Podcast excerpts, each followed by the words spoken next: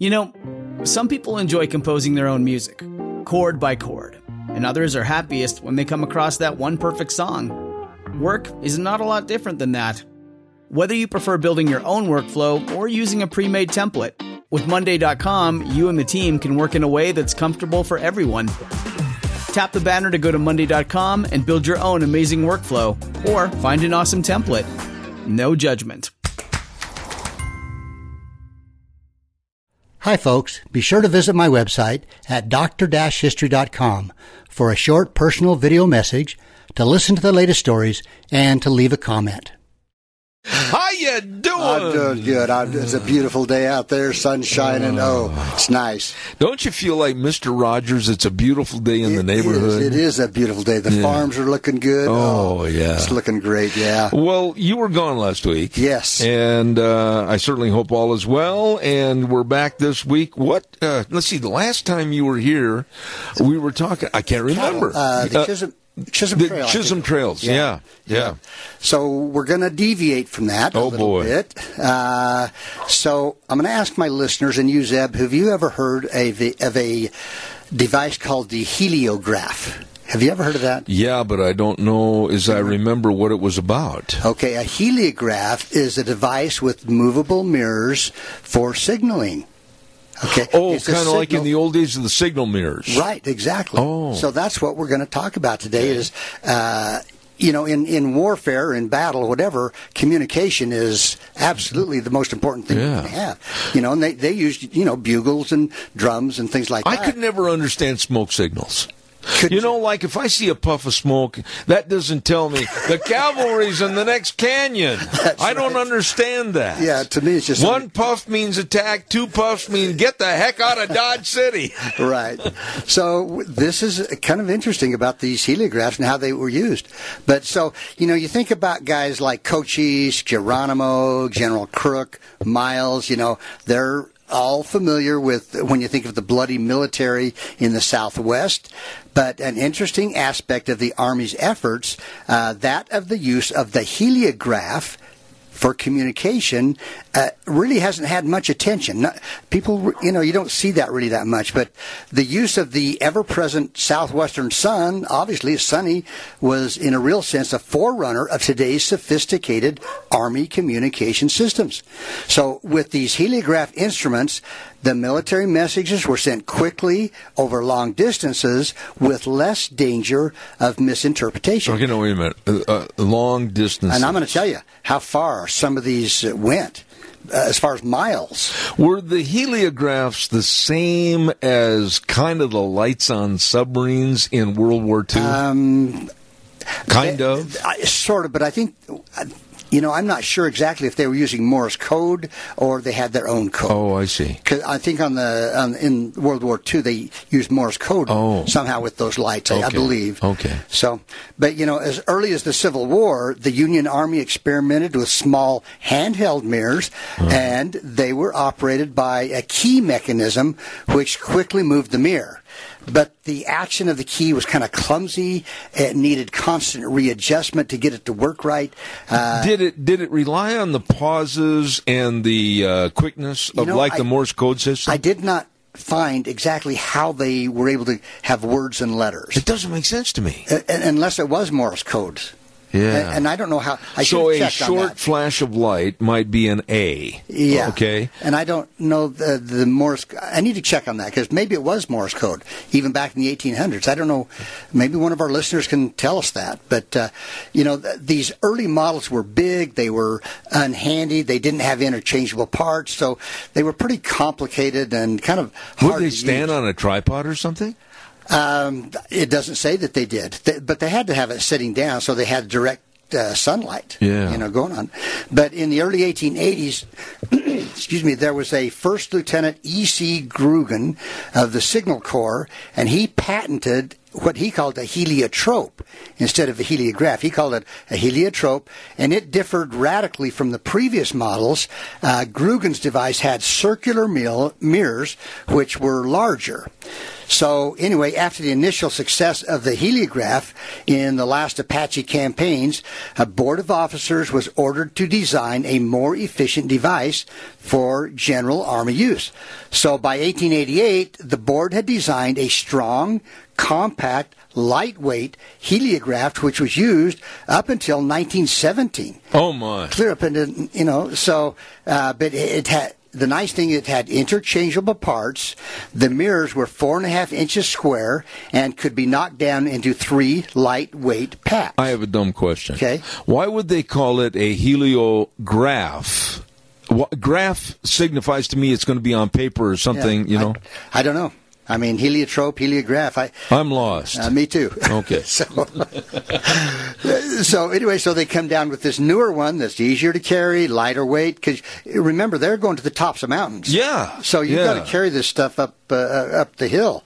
So after 1886, uh, Chief Signal Officer A.W. Greely said this. He said. The use of the heliograph is rapidly growing at our frontier posts and has become a necessity for field campaigning. The demand for these instruments is far beyond the ability of this office to supply owing to limited appropriations. It is certain that this instrument for the coming years will hold its own in favor and usefulness. So he had he figured this was really going to catch on. Okay. And they needed more and more of them. I got a dumb question. Okay. Again, great on a sunny day. I'm going to get to that. Ah, you knew that. so, in comparison to a flag, or, and I'd never heard this term, they called flag, they called it wigwag. Wigwag? Wigwag signaling. uh, I don't that's know. a very extensive collegiate term. No idea where Wigwag. that came from. Okay. Anyway, another officer, a guy by the name of Thompson, said, quote, the extreme limit to which a signal by flag can be read with certainty falls so far short of the requirements for frontier signaling that the heliograph has rapidly rapidly come to the fore, is what he said. Uh-huh. So they were getting rid of the flags. But again, well, anyway, cloudy day, maybe the flags would be all right. Yeah. So, so undoubtedly, oh, excuse me, undoubtedly the heliograph. I got to have a drink, Zeb. Yeah, go ahead. I won't tell them what you're drinking. It's clear. so, undoubtedly, the heliograph proved itself on the mountain tops of Arizona and New Mexico. Now, the last major campaign against the Chiricahua Apaches developed from the unsuccessful attempt by General George Crook to persuade or force the surrender of Geronimo and other Chiricahua leaders. Chiricahua, uh, and Crook resigned. I mean, he was not very successful there. So, General Nelson Miles, uh, Crook's replacement as commander of the Department of Arizona, he took advantage of the southwestern sunshine and ordered the establishment of a heliographic communication in southeastern Arizona and southwestern New Mexico. Miles actually ordered uh, orders of April 20th, 1886, read as follows. Here's his orders. Okay.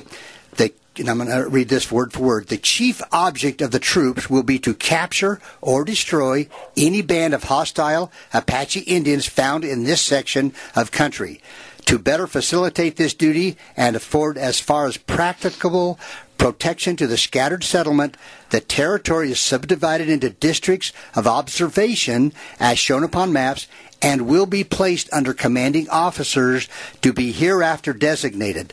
The signal detachments will be placed upon the highest peaks and prominent lookouts to discover any movement of Indians and to transmit messages between the different camps. I think I've got it figured out.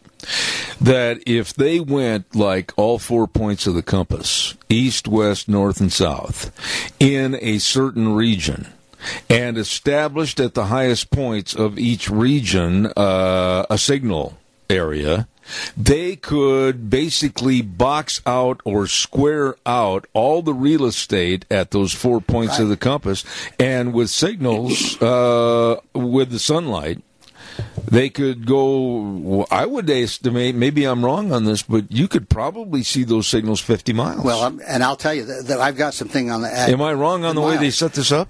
I'm not exactly ha- sure how they set it up, but they were able to communicate. Yeah. like you say, from one east, north, south. They had to have like all four points of the compass. Right. Yeah. Yeah. Now, General Miles was already familiar with the heliograph. Uh, and get this, while he was serving in Montana in 1878 and 79, he borrowed six of them from the Signal Corps and established a line from Fort Keogh to Fort Custer. Now, I looked that up on the map. Uh, Fort Keogh is near Miles City, Montana. Right, right. Fort uh, Custer is near a town called Hardin, Mm-hmm. and that's 118 miles. So I, I'm Wow. thinking, I don't think they actually went the full distance of 118 with one set. They probably had some in between. But, But that's 118 there miles. again, now you're talking about the land mass and the geographic area as far as trees, hills, etc. Yeah. Must have been pretty doggone flat. Right. Yeah, uh, but Miles directed successful uh, heliograph communication between Vancouver Barracks, Washington, to Mount Hood, Oregon.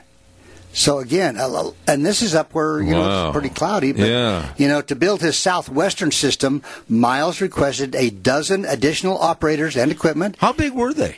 You know, I, I did not have a picture of them, so I don't know how big the actual machine I mean, was. you'd be lugging these heliographs all over if they're. Well, but they were broken down into three packs or Oh, parts. I you know? see. Okay. So three guys could carry them. So I don't know how heavy they were. Okay. But to build this operation, he ordered additional operators in May and June of 1886. 34 heliographs. 10 telescopes, 30 marine binoculars, and 11 men were detailed to Miles. So, obviously, if they had a telescope or binoculars, you could see the signal from a long ways away. yeah. So the officers were assisted by the Signal Corps, uh, established uh, training sessions at various forts, uh, located station sites, and built their systems by connecting stations one by one. Uh, the New Mexico district was comprised of 12 stations, each strategically placed. His system covered 313 what they call airline miles. So to me, that's just as the bird flies, the Yeah, crow flies. yeah. So, but 313 miles. The system was managed by 29 men, mostly privates. Uh, Arizona lines included 12 stations and involved 65 enlisted men. And get this, Eb, you asked this, only one day was lost because of cloudy weather. Really. So down in, yeah, so the sun shines all the time. I don't. I, I- wish you could find out more about this because I'm I'm intrigued by the fact. How did they make each flutter of the shutter? How do you like that? that's good. flutter of the shutter to discern a letter or parts of the alphabet. Uh, You- that know, really I- is something I don't is, understand. I, I should have checked on that. And if it's Morse code, that would explain. I like it. that flutter of the shutter. Okay. Well, so anyway, the hub of the network down there was Fort Bowie in southwestern Arizona. Yeah. Uh, more messages were, were sent from Bowie Station than any other. Uh, the heliograph had been used in Arizona actually prior to Miles' time. Uh, this is kind of a little interesting side note.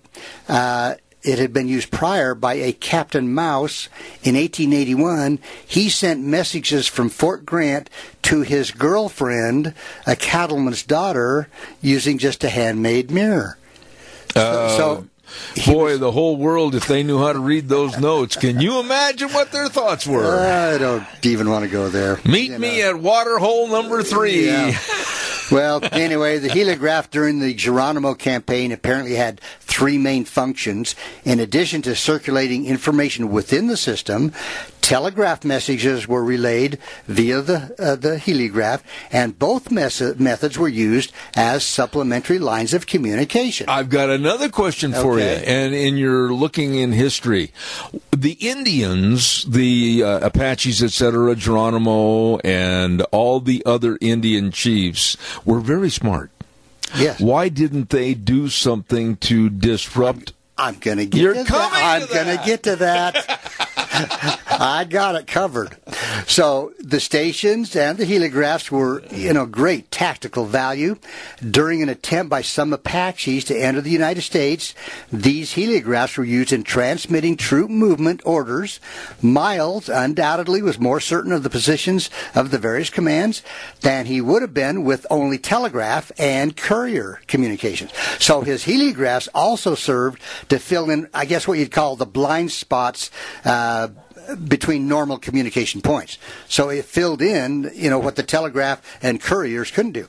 So the story is told by Miles uh, regarding Geron- Geronimo's reaction to the new signaling device, and we kind of have to take this with a grain of salt. It seems a little bit exaggerated, uh, since it is known that the Apache knew of some of these stations. Okay, here's the deal, Zeb. No heliograph stations were attacked. Miles has described the historic meeting in Skeleton Canyon, which led to Geronimo's surrender, as follows. Okay, here it is. This is this is what, the, what took place, according to Miles. I told him, Geronimo, that we had the use of steam and could move troops with great rapidity. That we also had the telegraph and the heliostat, both superior to any of their methods of communication. I said to Geronimo, we can watch your movements and send messages over the tops of these mountains in a small part of one day and over a distance which it would take a man mounted on a swift pony 20 days to travel. Geronimo's face assumed an air of curiosity and incredul- inc- incredibility. Incred- that word, incredulity. Incredulity. As he I was incredulous about he was. it. As I have previously had occasion to remark, when an Indian sees something that he cannot comprehend, he attributes it to some power beyond his knowledge and control. Geronimo told me he had observed these flashes upon the mountain heights and believed them to be spirits, had avoided them by going around those points of the mountains, never realizing that it was a subtle power used by his enemies.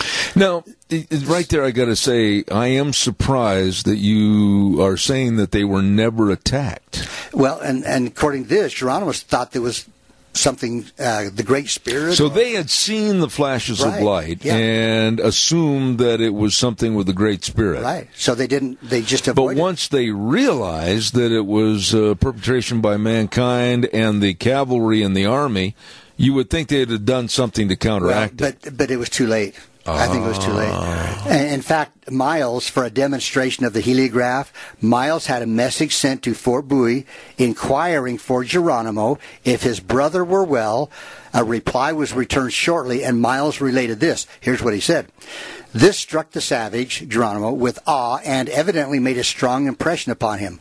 I noticed that he had that he said something to one of his warriors close by, at which the warrior quietly turned on his heel, walked back a short distance to where his pony was tied, jumped on his back, and rode rapidly back in the direction of the mountain from whence Geronimo had come. Now, Miles asked Geronimo, uh, he said, uh, What did you tell the warrior? And so here's what Geronimo said. The interpreter replied, He told him to go and tell Natchez, another chief, Yeah. that there was a power here which he could not understand, and to come in and come quick. The heliostat, Miles' term for the heliograph, had performed its last and best work, and in a few hours, Natchez came riding down from the mountains with his band of warriors and their families and came into camp, uh, though with much hesitation and reserve. Wow, we have a caller with a question real quick. Stand by. Caller, real fast. You're on the air fast. Well, I just know that, like out here to south of Declo, when you get too close to the mountain, you can't pick up anything from off the top. I just wondered, you know, that could have been a possibility for them. I mean, they they didn't know that evidently, but but anyway, that's that's the way it is out here. Oh, so you're saying that the Indian tribes, if they got too close to the bottom of the mountain, they wouldn't have realized or recognized what was happening? Well, they wouldn't have been able to been seen by the people up on the top of the mountain, you know, Yeah. to signal that to for them to know that they were there. Yeah. It, it is amazing, though, as to how we think back in old days as primitive, but the technology and technocracy is really amazing. It really is. Thank you for your call, caller. I appreciate that. So you know, when Geronimo under guard, uh, you know, the campaign was almost over.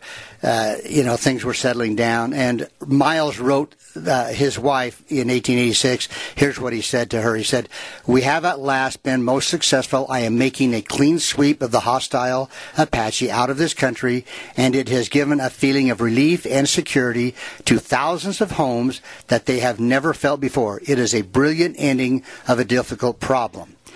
So he goes on. He He's, you know, the uh, the Miles heliograph system. Uh, here's some figures that I think is pretty interesting. Had made possible to send over 2,200 messages, some over 200 words, and his men succeeded in sending a message of 25 words along a zigzag course of 400 miles, followed by an answer in about four hours. Uh, impressed by the speed and accuracy of the heliograph and their operators, Army officers established an extensive practice operation in Arizona and New Mexico during the summer of 1890. Now, at this time, messages were sent over 130 miles between only two stations two stations. Wow. And the military decided to incorporate heliographs into the communications arsenal. And today, many of the peaks and hilltops used to flash messages serve as relay stations for TV, microwave, cell phones, electronic devices. And, uh, you know, but you got to salute these Hmm. officers and enlisted men. I mean, they trudged up the top of these mountains. Yeah. They camped up on top where it was cold and windy. What a lonely life. taking their mirrors and. Yeah. Uh, but Did they do the same? I'm going to ask you a question. I don't mean to put you on the spot. Yes, I do. Uh, did they do the same thing, perhaps to a limited degree, at night with lanterns? I don't know that. I, you know, with Because my- light at ne- in the evening in the dark would carry a long way. Well, and if you had your telescope or your Yeah. uh, binoculars and had it set exactly at the right place to look for a light, yeah. I I don't suppose that would couldn't happen. Yeah, You know, it was interesting. You got to find out more about that, though. I do. I, I'm confused. I should have checked on the Morse code thing uh, because I don't know what year that was invented. yeah. So- well, Samuel was it Samuel? Samuel Morse. Yeah. yeah. Huh. So Call him. Ask him. well, you know what though, the telegraph was going, Yeah. and the telegraph was Morse code, right? Yeah. So this had to be Morse code. Boy, if you I had an think- operator with a cold, he could really mess things up. Achoo! A sneeze, yeah. I could.